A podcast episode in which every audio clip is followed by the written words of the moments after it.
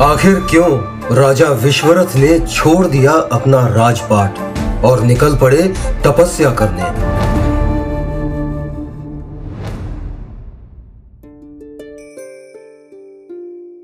राजा विश्वरथ एक युद्ध में विजय प्राप्त करने के बाद अपने राज्य वापस लौटते हुए जब महर्षि वशिष्ठ के आश्रम के पास से जा रहे थे तो महर्षि वशिष्ठ ने उन्हें सेना सहित भोजन का निमंत्रण दिया। कुछ ही देर बाद विश्वरथ सहित सभी सैनिकों ने भोजन का भरपूर आनंद लिया। पर विश्वरथ के मन में ये प्रश्न उत्पन्न हुआ कि इतने कम समय में एक वनवासी इतने सारे सैनिकों के लिए ऐसे भोजन की व्यवस्था कैसे कर सकता है?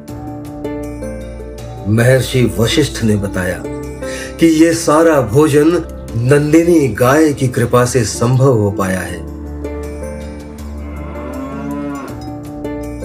नंदिनी कामधेनु की पुत्री है और इंद्र द्वारा महर्षि वशिष्ठ को भेंट की गई है।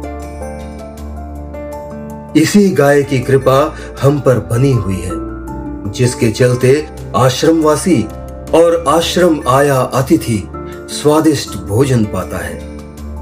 हम तो सिर्फ़ नंदिनी के सामने हाथ जोड़कर खड़े हो जाते हैं और वो हमें आवश्यकता अनुसार भोजन प्रदान करती है। इतना सुनना था कि मानो विश्वरथ को अपनी समस्या का समाधान मिल गया। उसने महर्षि से नंदिनी गाय देने को कहा। लेकिन महर्षि वशिष्ठ के पुत्र ने कहा कि ये कोई साधारण गाय नहीं है, ये अपनी इच्छा से यहाँ रहती हैं और देवराज इंद्र द्वारा भेंट में दी गई हैं। इन पर हमारा कोई अधिकार नहीं है। विश्वरथ ने नंदिनी के बदले सैकड़ों दूसरी गायें और हज़ारों स्वर्ण मुद्राएँ देने का प्रस्ताव रखा। लेकिन महर्षि वशिष्ठ नहीं माने। विश्वरथ ने कहा कि राज्य में अकाल पड़ा है और नंदिनी की आवश्यकता उनकी प्रजा को है। इस बात पर महर्षि वशिष्ठ बोले कि राज्य में अकाल राजा की महत्वाकांक्षा के कारण आया है और इसीलिए इसका समाधान भी उन्हें खुद ढूंढना चाहिए। विश्वरथ का क्रोध अब बढ़ चला था। उसके अनुसार महर्षि वशिष्ठ का आश्रम उसके राज्य की सीमा में आता है। और इस सीमा के अंतर्गत जो भी वस्तु है, वो राजा की है। इसीलिए विश्वरथ ने बलपूर्वक नंदिनी को आश्रम से ले जाने का निश्चय किया। लेकिन आश्चर्य, ज्यो ही उसके सैनिक नंदिनी को बलपूर्वक ले जाने आए नंदिनी की दैवीय शक्ति से असंख्य सैनिक प्रकट हुए और क्षण भर में विश्वरथ की विजयी सेना राख हो गई। विश्वरथ ने महर्षि वशिष्ठ को युद्ध की चुनौती दी। महर्षि वशिष्ठ ने शस्त्र तो नहीं उठाए, सिर्फ़ अपने बचाव के लिए अपना दंड आगे विश्वरथ के सारे अस्त्र उससे टकराकर निष्क्रिय हो गए।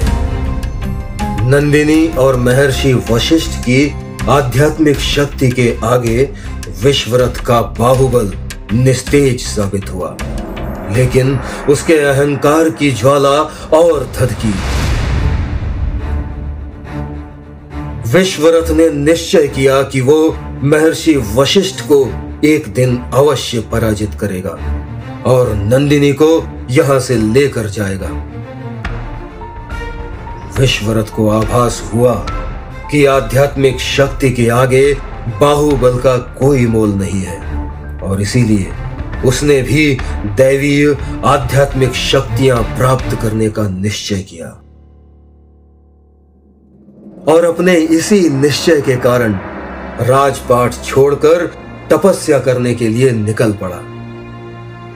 अनेक वर्षों के बाद जब इसी विश्वरथ ने अहंकार का त्याग किया, तब स्वयं महर्षि वशिष्ठ ने विश्वरथ को विश्वामित्र की संज्ञा दी। और एक दिन एक राजा महर्षि विश्वामित्र बने। ऐसी ही ढेरों कहानियाँ जानने और सुनाने के लिए प्लीज़ हमारे चैनल को सब्सक्राइब करें। और अगर आप चाहते हैं कि ये कहानियाँ दूसरों तक भी पहुँचे तो लाइक और शेयर करें। धन्यवाद।